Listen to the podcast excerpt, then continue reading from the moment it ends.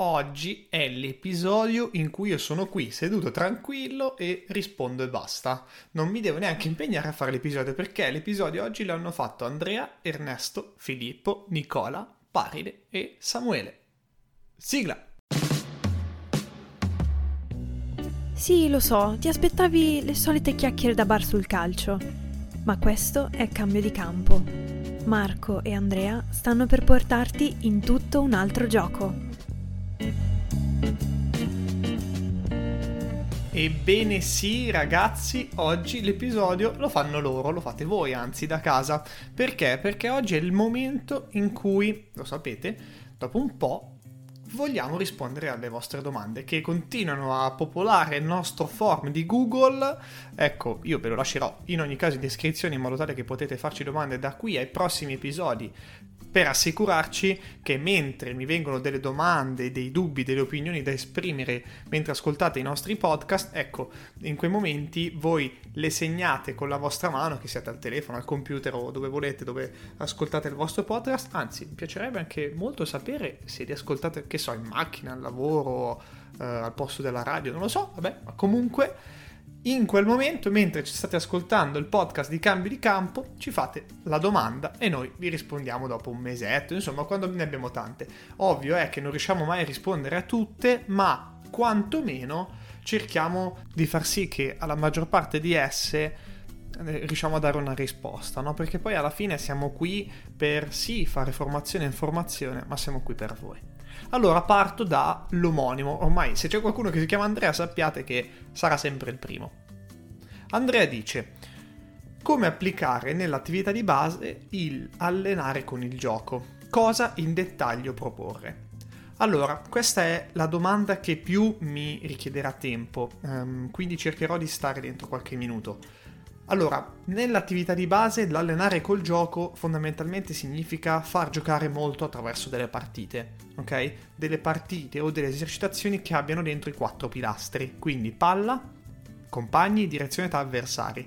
Ecco, in questi quattro pilastri bisogna, secondo me, cercare di stare dentro il più possibile nella complessità. La complessità cos'è? È il, mh, mm, la partita il quanto più vicina possibile a quello che farai il sabato o la domenica, il giorno in cui giochi. Quindi se il tuo bambino gioca 5 contro 5 ed è capace di comprendere il 5 contro 5, stai dentro lì. Se il tuo bambino magari ha le primissime armi, le primissime esperienze, allora magari vai in dei contesti un po' più eh, destrutturati in qualche, in qualche modo, magari dei 3 contro 3. Ecco. Anche un funigno di cui qualche tempo fa abbiamo parlato. Ora, allenare col gioco e quindi con le partite nell'attività di base vuol dire anche stare attento al gioco, cioè non stare attento a quello che è l'andamento e la proposta tecnica, ok? Ma stare attento a, quello che succede dentro lì. Quindi non starò attento a allenare i gesti tecnici perché non ne allenerò l'individuo e qui sto rispondendo già un po' alla domanda che Ernesto ci, ci farà dopo ma stare attento a quello che i bambini capiscono dentro lì. Quindi vi faccio un esempio partendo da quello che un po' tutti riconosciamo, no? Facciamo finta che vediamo che un bambino sbaglia un passaggio.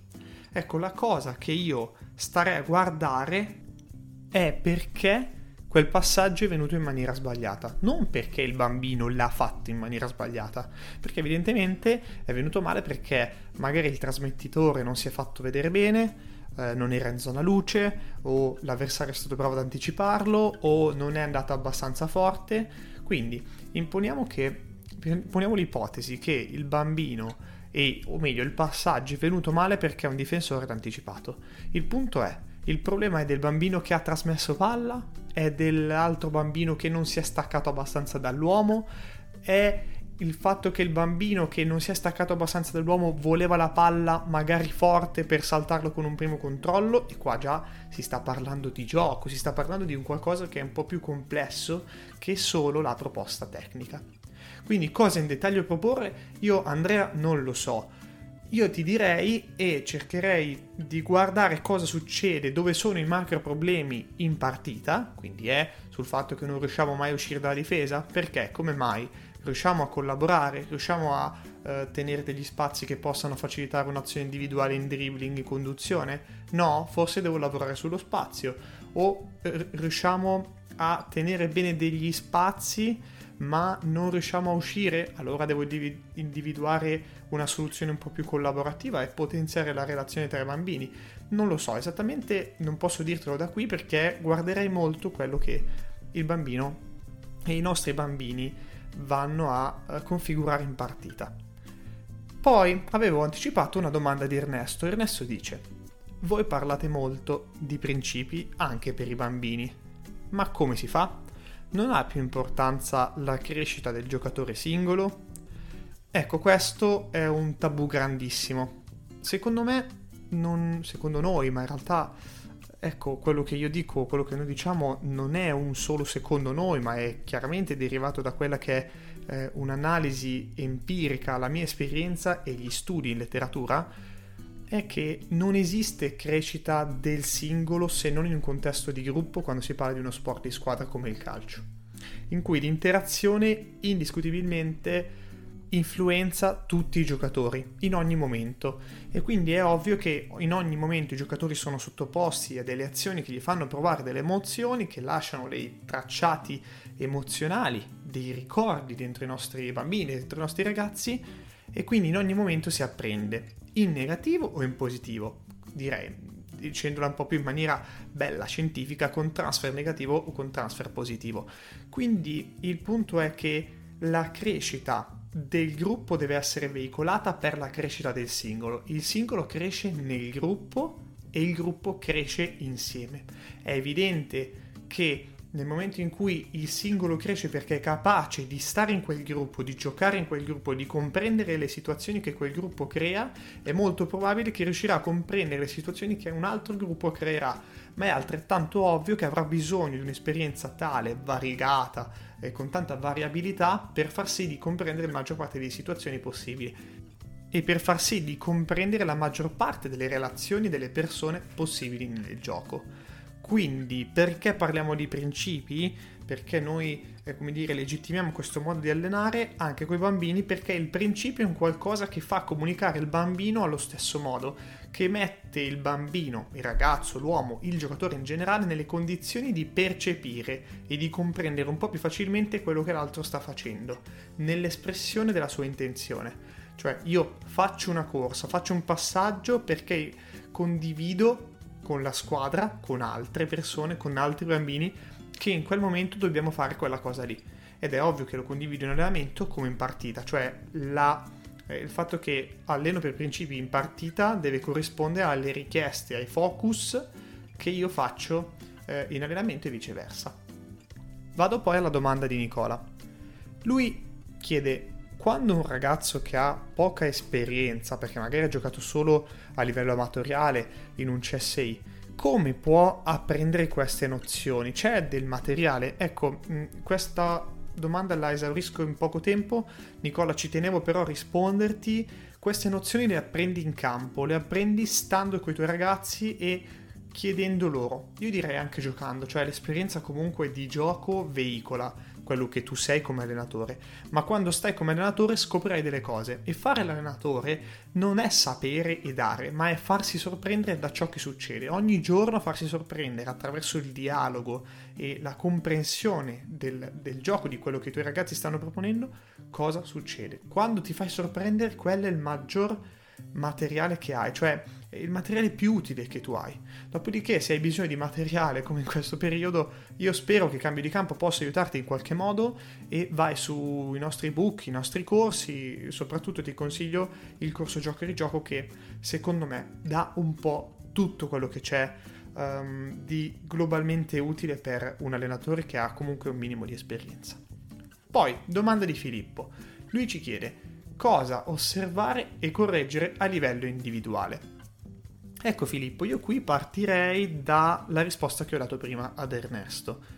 Io osserverei, correggerei cosa si fa rispetto al principio che abbiamo condiviso. Cioè se io e te, Filippo, mi astraggo un attimo dal, dal contesto calcio, siamo due colleghi di lavoro e decidiamo che ogni volta che dobbiamo fare un qualcosa, un'attività nuova, la scheduliamo, la programmiamo in un software, bene, una volta che l'abbiamo deciso, tutti e due dobbiamo fare quella cosa lì. Nel momento in cui uno non la fa, l'altro è in qualche modo legittimato a redarguirlo. Ecco, il principio, diciamo, è la correzione, l'osservazione, se vogliamo, funziona un po' allo stesso modo, cioè decidiamo qualcosa, decidiamo che in quel momento noi insieme andremo ad attaccare, a difendere in quel modo, se qualcuno di noi non lo fa, bene, allora verrà redarguito e lì correggiamo. Quindi prima osserviamo e poi correggiamo. Ma cosa osserviamo? Non osserviamo il risultato dell'azione Faccio questo esempio un po' più sul calcio. Se decidiamo di marcare nella nostra zona di competenza e marcare in maniera molto aggressiva nella nostra zona di competenza, nel momento in cui io allenatore vedo che nella zona di competenza del mio terzino destro c'è un uomo avversario. E questo terzino destro non va forte a marcarlo, allora io lo correggerò. Perché abbiamo condiviso questo principio, abbiamo condiviso questo modo di fare, ecco, allora tu devi farlo, punto. Cioè, eh, deve esserci quel tipo di, di, comunicazione anche, come dire, un po' eh, brutale se vogliamo tra allenatore e giocatore, ma brutale nel senso um, comunicativo, ma in realtà è solo per, per far crescere tutti e due. È, è ovvio che ci deve essere dietro un approccio formativo importante. Però attenzione perché io ho parlato di se tu non lo fai, se tu giocatore non fai questa cosa che abbiamo condiviso. Quindi quando parlo di fare, non parlo del risultato, del fatto che se tu vai a marcare gli prendi palla per forza. Io osserverò quella che è la tua intenzione. Devo essere capace a comprendere quello che tu stai facendo. Devo essere capace anche a comprendere che tu magari quell'uomo lo stai marcando molto lontano. Perché? Perché quella è la modalità con cui tu attui quel principio ok? Con cui tu metti in esecuzione quel principio. Io devo osservare l'intenzione che tu esprimi. È ovvio che se percepisco che tu stai facendo, non stai facendo quella cosa perché in qualche modo eh, in quel momento sei pigro, ti stai, eh, non sei attento, non hai focus sul gioco, bene, allora lì ti redarguisco, ok? In qualche modo. Spero, Filippo, di averti risposto, spero di aver risposto comunque a questa domanda per chi, eh, per chi altro l'ha sollecitata, perché alcuni la, me l'avevano fatta, ce l'avevano fatta in un'altra veste.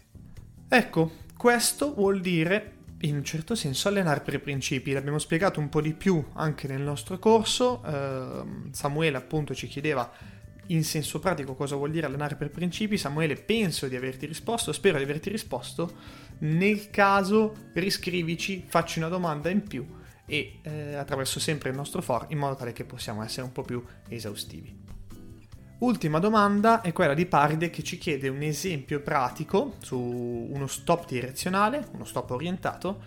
Uh, ecco, noi non abbiamo uh, l'ausilio del video perché siamo un podcast, questa cosa è un po' più è stata abbastanza facile in realtà nel webinar che abbiamo fatto lunedì per chi non, non lo conoscesse, è un webinar sulla tecnica nell'attività di base, su come allenare la tecnica attraverso il gioco, però anche vocalmente voglio cercare di darvi una risposta pratica che voi potete mettere in campo e provarla. È vero che il periodo non è dei migliori, probabilmente non si può scendere in campo, ma pensateci e magari mettetela nelle, nelle retrocranio. Io per allenare lo stop orientato mh, mm, potrei utilizzare questo tipo di partita, una partita in cui chiedo di stoppare la palla e giocarla fondamentalmente. Quindi la regola che metto è almeno a due tocchi. Se possibile, almeno a due tocchi, perché è evidente che poi se sono davanti alla porta e devo fare gol di prima, cavolo, in quel momento magari due tocchi non sono proprio una priorità. Però in ogni parte del campo, se possibile, in maniera quasi obbligatoria, poi dipende quanto lo vogliate rendere obbligatorio in relazione all'esperienza dei vostri bambini, dei vostri ragazzi, voi giocate non di prima. Questo vuol dire che ognuno per forza sarà costretto a dover stoppare la palla. Ed è ovvio che la squadra avversaria che sottoporrà una pressione o un, un pressing alla squadra che è in, al portatore di palla, ecco, allora costringerà il portatore di palla, o meglio quello che sta ricevendo palla, a orientare sempre per scappare in uno spazio che è tendenzialmente un po' più libero, in uno spazio in cui non ci sono avversari. È ovvio che così facendo tu stai allenando nel gioco e stai allenando attraverso il gioco perché capite bene che questa partita alla fine è molto simile a una partita normalissima in cui, in cui stai allenando lo stop orientato e la stai allenando in maniera totalmente utile al contesto che si creerà il sabato. Stai creando nel bambino un apprendimento molto molto simile allo stesso apprendimento che ha in partita. È ovvio che stai allenando, secondo me, secondo me, meglio. È ovvio che, altrettanto ovvio, che questo meglio è definibile in una relatività in cui l'alternativa è allenare questo controllo in maniera eh, analitica, no? Quindi lasciando per tanti minuti una esecuzione richiesta con un obiettivo definito e predefinito per tutti da raggiungere, quindi in maniera tipicamente eh, pedagogicamente lineare, che secondo me non ha un grandissimo transfer. Ma c'è un'altra partita che un corsista mi ha fatto venire in mente, quindi gli sto proprio rubando eh, questo lunedì nel, nel nostro webinar che è una partita in cui immaginate un campo, una partita normalissima con due porte, un campo diviso in quadrati, ogni volta che si ha la palla, che si riceve la palla, scusate, si deve andare a controllare in uno spazio libero, spazio libero definito dalla non presenza di un avversario. Ok? E quindi è evidente che in questo modo si può andare a stimolare il concetto di, vis- di scelta prima che eh, che avvenga addirittura il gesto tecnico di comprensione del gioco, di comprensione dello spazio anche con bambini. È chiaro che in questo caso questa partita deve essere messa in pratica anche tenendo conto di quello che è il grado di eh, abilità, di esperienza, di comprensione del gioco da parte dei nostri bambini. Si può fare con dei bambini che hanno pochissima esperienza? Sì, io vi assicuro l'ho fatto, ha funzionato. In eh, taluni casi ho dovuto per forza diminuire il numero dei giocatori in campo. Perché? Perché la, loro, la complessità che loro affrontavano anche con questa richiesta era molto alta, però a me serviva man- far vedere a loro che poteva servire qualcosa. Mi serviva in realtà per un altro concetto che aveva uno scopo un po' più tattico, ma anche volendo avere un obiettivo di tipo tecnico sullo stop orientato, questa partita funziona e mantiene le caratteristiche del gioco e quindi ha un alto transfer. Io spero che eh, a questa partita voi possiate provarla e possiate scrivermi. Eh, se vi va, scrivetemi una mail ad andrea.r-cambiodicampo.com e mi fate sapere com'è andata. Però eh, provatela un po' più di volte, non provatela solo per 5 minuti perché se no non ha senso. Vedete che cosa succede, eh, qual è il numero di stop orientati che fanno, qual è il tipo di qualità che riusciranno a farvi vedere eh, nel tempo, magari per una settimana e poi insomma mi fate sapere com'è andata. Io spero tanto di, di sentirvi su questo.